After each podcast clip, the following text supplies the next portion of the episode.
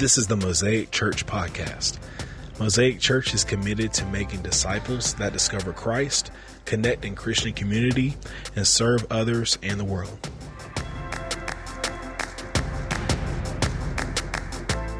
This uh, message has really been on my heart. I'd like for us to uh, pay attention if we can, and uh, it's about resilience.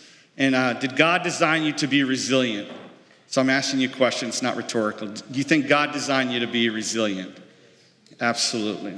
I remember one day, and Rhea knows this story very well. I was, I was with uh, this uh, at that time my uh, campus ministry staff, Rhea and Jeremy, and uh, we were at a minister's event, and I saw my friend Jeremy, who's on my staff. He was maybe like twenty, thirty yards ahead of us, walking by, and one of the ministers said to me, "You see that guy right there?"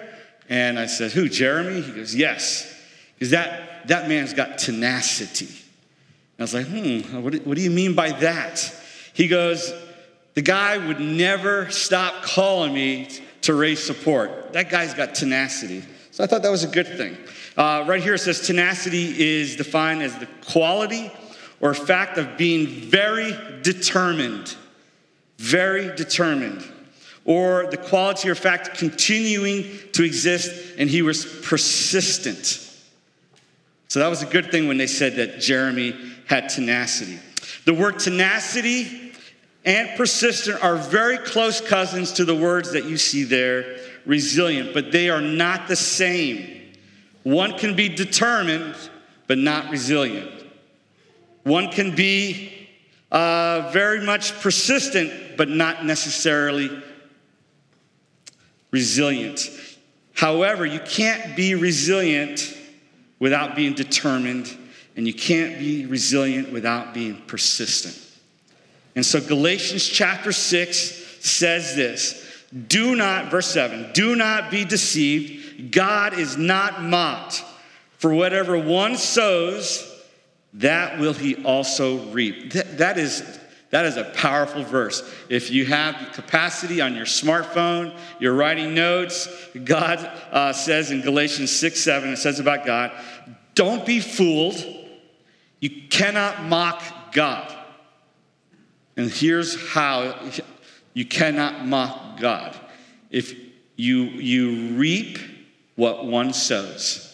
It says here, for whatever one sows, you will reap. And let me just tell you, in verse eight, let me read on. For one, for the one who sows his own flesh will from the flesh reap corruption. If you, if you're sowing flesh, the fruit of it will be corruption. But the one who sows to the Spirit, from the Spirit, will reap eternal life. So this is going to be our focus verse, number nine. And let us not grow weary of doing good. Let me repeat that. And let us not grow weary of doing good. For in due season, we will reap if we do not give up, if we if we continue to be resilient and tenacious and persistent. When I read this uh, a few weeks ago, I kept thinking of our moms in our church. And I just want to say to you, do not grow weary of doing good. Amen? Uh, whether you have little toddlers, little kids, little infants, toddlers, uh, middle schoolers, high schoolers, let me encourage you, do not grow weary in doing good. One of the great things I like to do when I meet parents of people I know, and usually it doesn't matter what age, I just, I literally say thank you. Thank you for doing an awesome job. You know, so if I were to meet your parents, I would say that to them, because I know the job of a parent takes a lot of a lot of um, persistency. Tena- you got to be tenacious, and you have to be resilient. And so when I get to meet, you know, Adam's dad, I know that Adam is an awesome guy. He didn't um, raise himself. He wasn't raised by wolves. He was raised by godly parents who were tenacious, who were persistent, and were resilient. It's, it's not easy being a parent. And I just want to say, Keep going and doing good. Amen? It's, and, and we need to encourage one another. Keep going and doing good. Let us not grow weary of doing good, for in due season we will reap if we do not give up.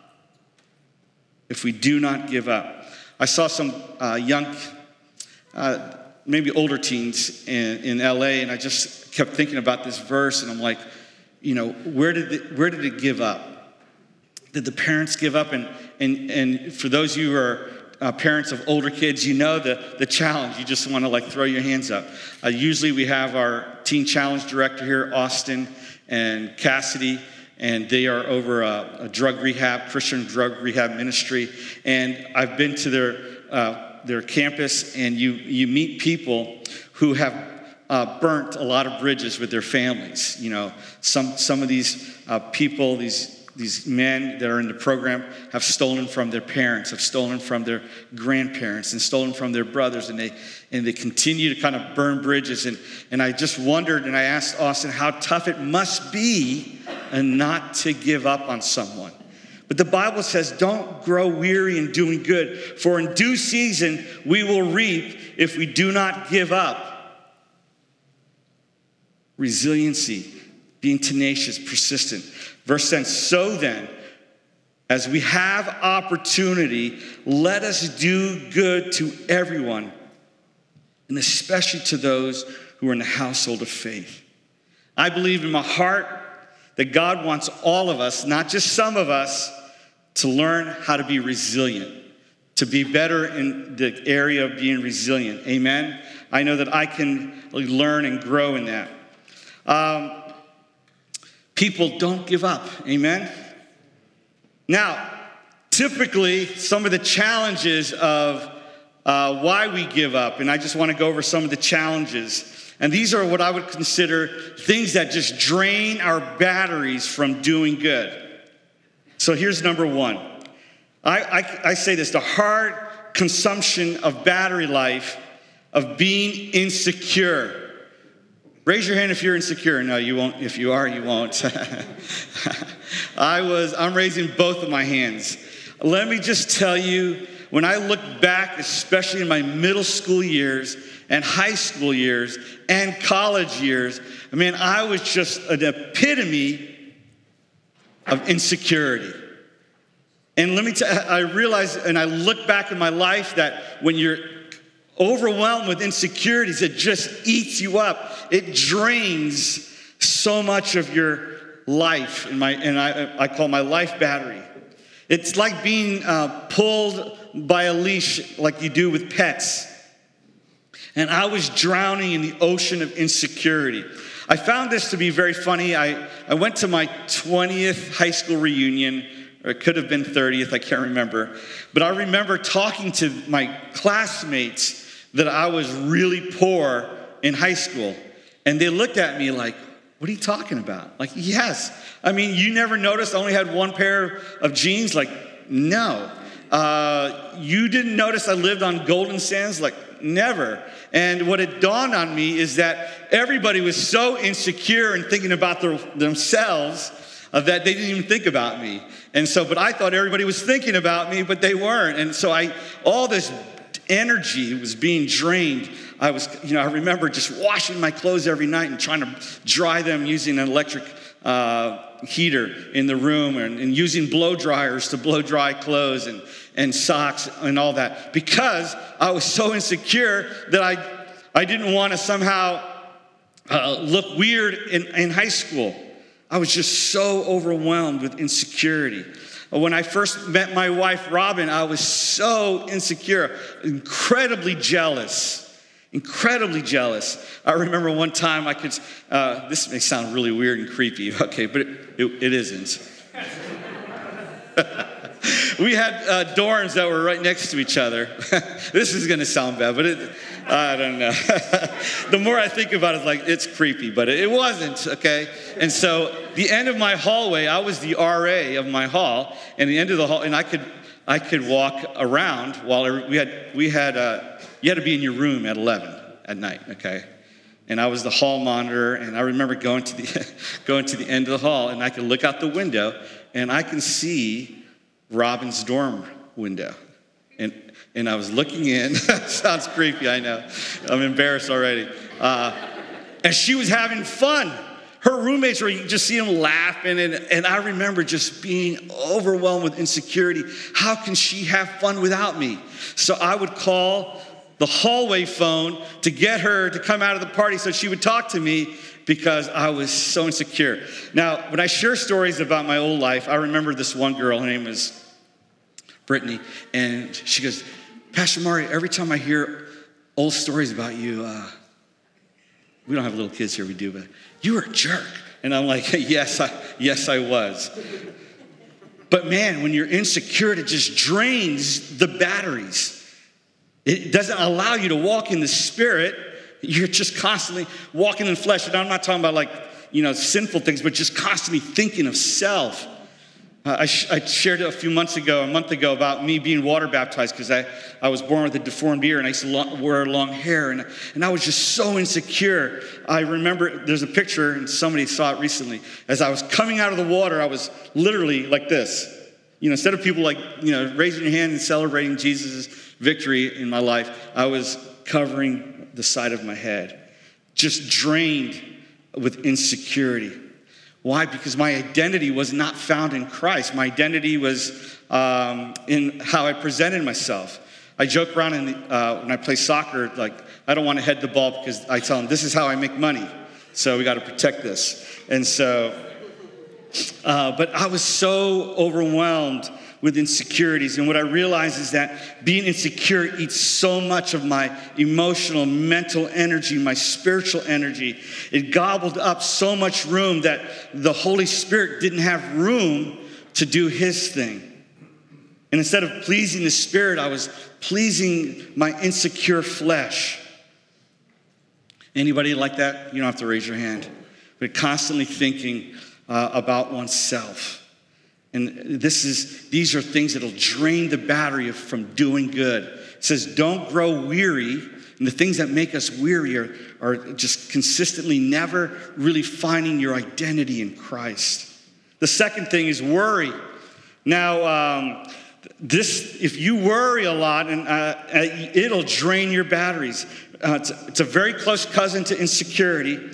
But the hard task, it takes a lot of energy, a lot of spiritual energy to worry. It's a state of anxiety or uncertainty on actual or perceived problems.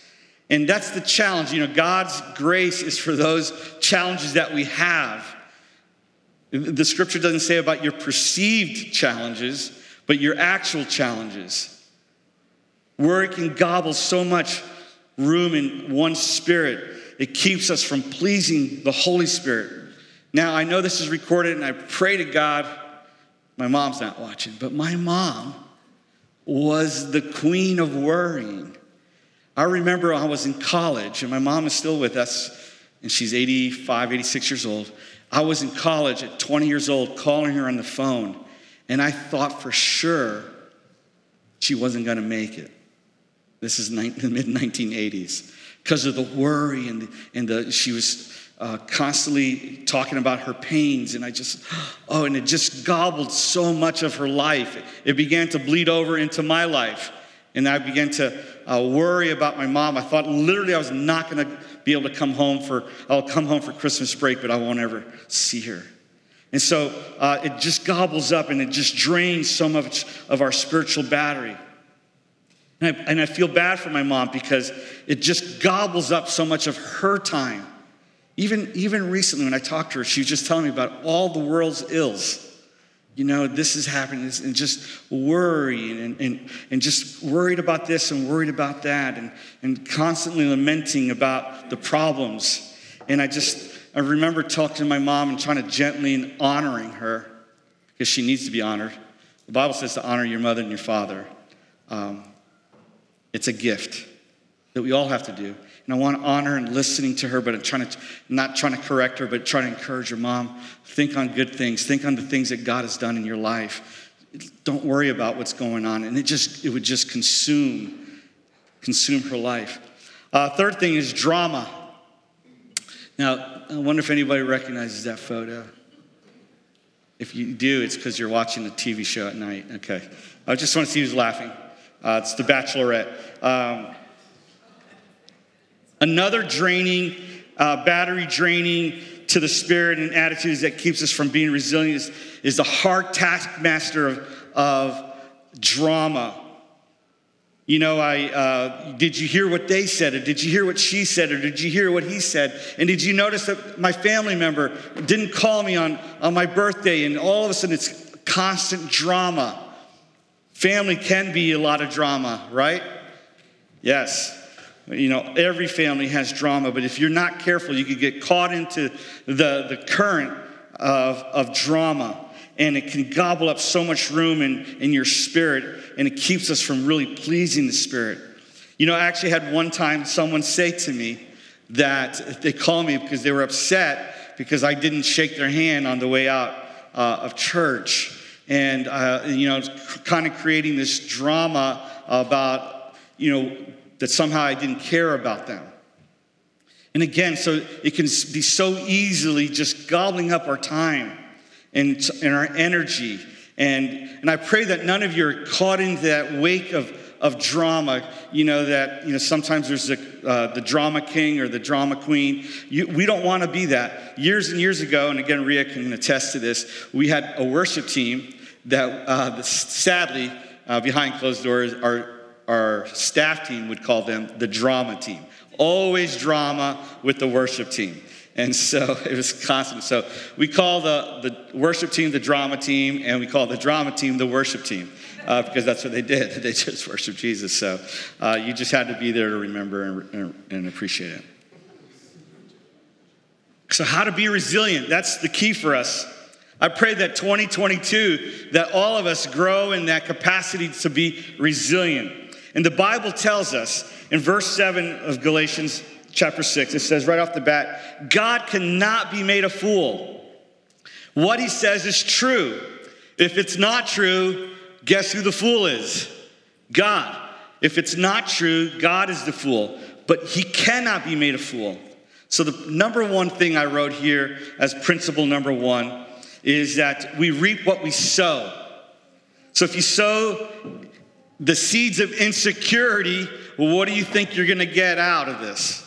Uh, you're going to reap uh, the fruit of insecurities. And a lot of times, and we, if we're not careful, we could uh, the fruit will express itself through our kids as well. You know, maybe some of you, and you know, Robin and I used to struggle with this a lot, fighting right before church. You know, you're driving in the van, you're ticked, you know, you're angry at each other, and you come to church, you put on a smile. But, you know, eventually something has to give. It can't be like that every week. And so I'm praying that as you allow the Holy Spirit to plant these seeds of the fruit of the Spirit in your heart. So what we re- we reap what we sow. We will reap the fruit of insecurities if we constantly uh, sow insecurities. If you if you walk the, if you plant the seeds of obedience and faith, what do you think is going to happen? The, the fruit of walking in obedience and faith will begin to sprout. The fruit of the Spirit in Galatians five says are love, joy, peace, forbearance, kindness, goodness, faithfulness, gentleness, and self-control. These things are seeds that we need to plant. How do you, how do you love? By loving.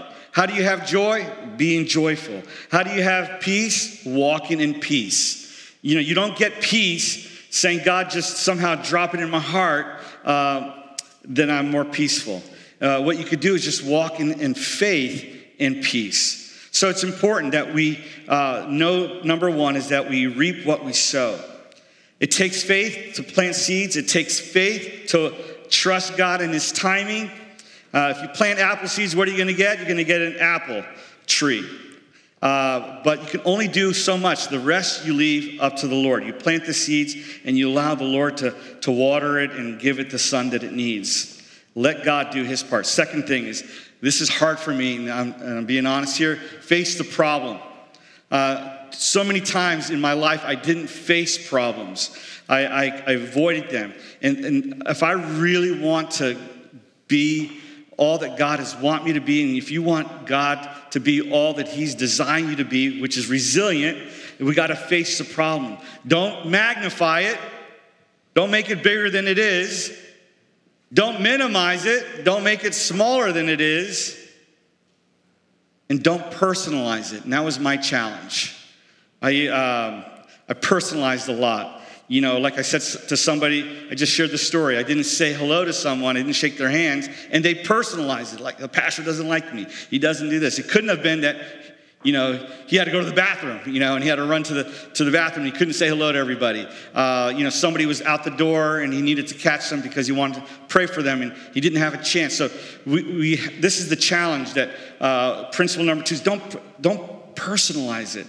You know what? Um, a friend of mine, and not my son, uh, he was a teacher, and he talks about how he avoids the teacher's lounge, and I won't say which school. And he says there's a lot of grumbling. And I, and I wrote here, grumbling is like reliving an event with others. You know, it's like you gotta you gotta stir it up and talk talk about others. And and I've. Um, You know, sometimes a long time ago in our family, that would happen, you know, our brother this and, and our, you know, my, my sister this. And, and we just got to just say, no, I, I'm not going to participate that. Um, my ego always wants to blame others. You know, it's, it's them. They did this to me. Uh, that's the reason. They're the reason I didn't get the promotion. They're the reason. It's always blaming others. A long time ago, probably about ten years ago, I learned to grow up. And instead of saying, Lord, why me? Like, why did this happen to me? Uh, I remember when I didn't get my first youth pastor job, I was crushed. And I'm like, why me? I'm I'm faithful, I do this and this and that. And, uh, and, and think of it, if we unfold that a little bit more, I realized in my own life, I don't, I try not to say that. I'm not saying I'm perfect at it. But I try to change my language a little bit and say, why not me? Am I so special that I shouldn't have any problems? And by me not having problems, I'm basically saying I don't should have any problems, but I understand if you do. You see how that, that reasoning unfolds? No, why why n- not me? You know, why not me when, you know, my wife, uh, fifteen years ago, we thought she had come down with uh, M S. You know, and, and we could have lamented, and why us? But people get M S, you know that? And sometimes pastors get M S, and sometimes pastors' wives get M S. And so I learned to, to stop saying, why me, and then change my, my perspective and say, why not me? Well, everybody else is getting richer. Why not me? It's, I changed my attitude. I changed my attitude to say, Lord, okay, I know I'm not making like they're making, and I understand that I'm struggling month to month, but I know I'm not exempt from struggling month to month. I try not to personalize it. The last thing I write here is isolating yourself. That's that's an that's an old enemy tactic. It's been around for decades, um, if not centuries, if not millennia. Divide and conquer, separate and conquer, separate and conquer. Um, you begin to isolate yourself because you, you, you think that maybe life is against you, and, and you don't you don't want to be around people. And I and I get that. I've been there. But I will tell you, if you come to Mosaic Church and you become like a regular tender, we will um, we will text you to see how you're doing. We will call you to see how you're doing. Uh, we will not just allow you to isolate. Uh, we're not trying to control.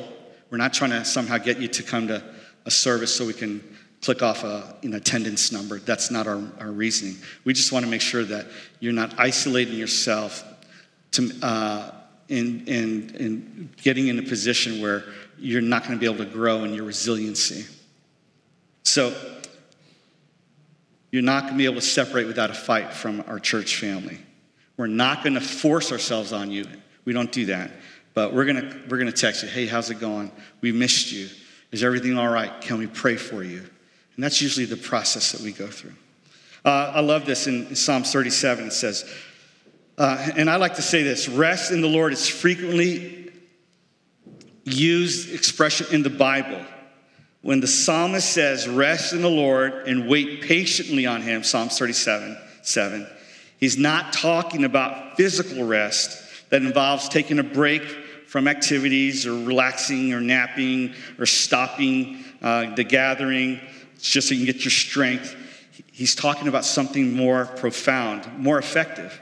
Rest in the Lord refers to spiritual rest from confusion, spiritual rest from worry and stress, uh, useless human effort, a break from the internal and external and mortal and spiritual enemies.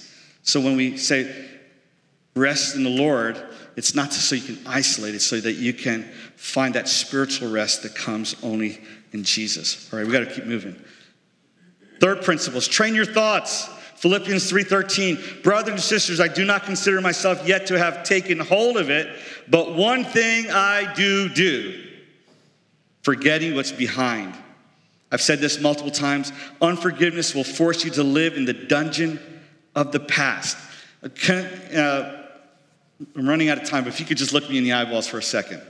My favorite professor would say that. He'd slap his hands. Look me in the eyeballs. Uh, as believers in Jesus Christ, Uh, there is this principle about forgiving. We've been forgiven so much. I know I have. Um, God commands us to forgive one another. So that is a seed that we must be planting. Forgiveness. Now, that's not the same that you have to act like nothing ever happened and you, you know you got to be best friends. I'm not saying that. But just let it go. Give it to the Lord. You cannot... God will not be mocked, okay? We said that in the beginning. You cannot not walk in forgiveness. There might be people who have hurt you really bad, and I've had people hurt me really bad. Give them to the Lord. Lord, I forgive them. And I don't even need to go to them and tell them they, they're forgiven. I give it to the Lord. Lord, just, I forgive them. I'm going to move on in my life. I pray I pray well for them. I had someone who, who uh, You know, a long time ago, I felt it was totally disloyal to me, and it was hard. I mean, the flesh wanted, like, Lord, just rain, you know, volcano rocks on them. But I had to, had to control my mind. I had to control my emotions, and I said, Lord, bless them. Use them. They're made in the image of God. Lord, they, they have value. Lord, I pray, even though they might have hurt me, Lord, I pray that you would use them for your glory, for your kingdom. Philippians three thirteen, uh, one thing I do, forget what is behind. And then he says, and straining towards what is ahead. Press on toward the goal to win the prize for which Jesus has called me to heavenward in Christ Jesus. For God has called me heavenward in Christ Jesus. Second Corinthians, we destroy arguments and every lofty opinion raised against the knowledge of God and take every thought captive to obey Christ. Amen? I was in an Airbnb in San Francisco a few years ago. And as I walked into the Airbnb, I realized I made a mistake, but I already paid for it. And if you do Airbnb, it's, refunds are very hard. I was at a really, it was okay house, but the room was in the basement, which, okay. So I walked down this, the steps of the basement, and then uh, I look around, it's kind of late, and I realized there's no windows. And then I realized the only exit is that stairwell I just came down. Okay, so I don't have a double exit. I can deal with that. And then I was laying in the bed, and I'm like, well, what if, you know, you start, your mind starts going crazy. Um, and then what happens if there's a fire? Where am I going to go? What happens if the fire starts in the stairwell? There's no windows. And I said, well, there's got to be a window in the bathroom. So I go into the bathroom, and there's no windows, man. It's a dungeon down there. And, um, and so the whole night, I literally had to take my thoughts captive and just bring them in into the submission of the Holy Spirit, because I, I, I could see how fear, and I could see how my mind was going to go somewhere else. So I thought to myself, I'm never going to do that again. But I did book it for two nights. So I went up to San Francisco, visit some friends, and I had to spend the night again. I'm like, do I just spend, just forget it and just spend one hundred fifty bucks at a day's inn? Like, no, no, let me go back. And so I went back, which was crazy. And that night, I literally, all of a sudden, I could smell The, the vapors from the bathroom, because there was nowhere for it to go. You know, you could just, it's just vapors from the sewer line. And and you could just smelling it. I'm laying in bed, and I'm just like, and all of a sudden, my back started to itch, and I thought, bed bugs. But the Lord helped me, because I'm like, if it was bed bugs, why is only the left side of my back itching? You know, it would be like my back. And so the Lord helped me, like, take control of my thoughts, to bring, take every thought captive to obey Christ. And I fell asleep, thank the Lord, because he helped me. The last principle, I don't know if it is the last, it is. Yes. Control your emotions. I learned this the hard way. Here's the lesson I learned the hard way. I can control my emotions, but I cannot control the outcomes. For a long, long time, I really wanted to control the outcomes. Let me just say this again. I can control my emotions, but I cannot control the outcomes. This is a personal story. My daughter doesn't know. I would share it. But there was a time where my daughter was going out to be with some friends in high school, and I would constantly say to her, Uh, don't forget you're a Solari, uh, don't forget you're a Christian, and don't forget this. And then one day, she said something that changed my life. And it was pretty profound. I don't know if she knew it at the time. She goes, I feel like, I think you're more concerned about how I represent you.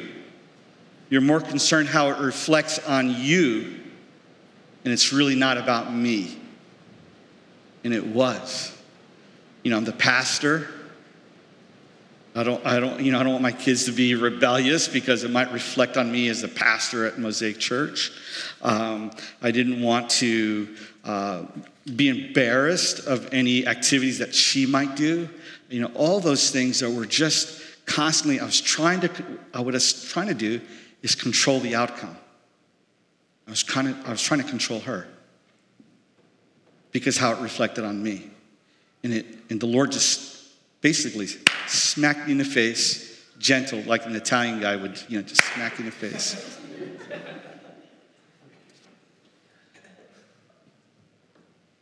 Don't control the outcomes. You can't.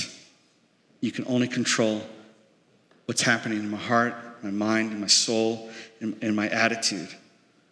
God helped me to change, control my emotions, and leave the outcomes to him. So I changed what I said to her. I literally, the next day, I, I would say something like, for your sake, sweetheart, make wise choices. For your sake, honey, be safe.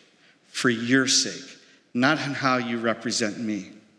I didn't say that part, but I would always say, for your sake, for your sake, make wise choices. For your sake, I want you to live a, a beautiful, uh, healthy life. For your sake. And God helped me to let go of the outcomes.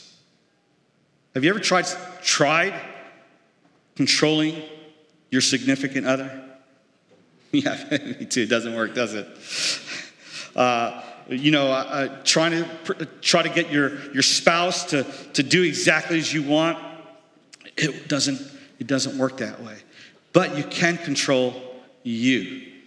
You can, by the Holy Spirit, he can help you. God can give you the strength to control your own emotions. Uh, for those of you who've been around my, my life, you've heard all my crazy, wild stories as a as a young married man and my anger issues and. One funny story, at least it's funny now, it wasn't at the time. I remember we were on North Monroe, near the interstate, coming home from Walmart. I was so angry. Robin was driving. I literally just got out of the car, slammed the door, and started walking. Made her walk. And then it dawned on me, it was like, oh, I still live three miles away. So, uh, but my anger made me just get out, slam the door, and and leave. And Robin left.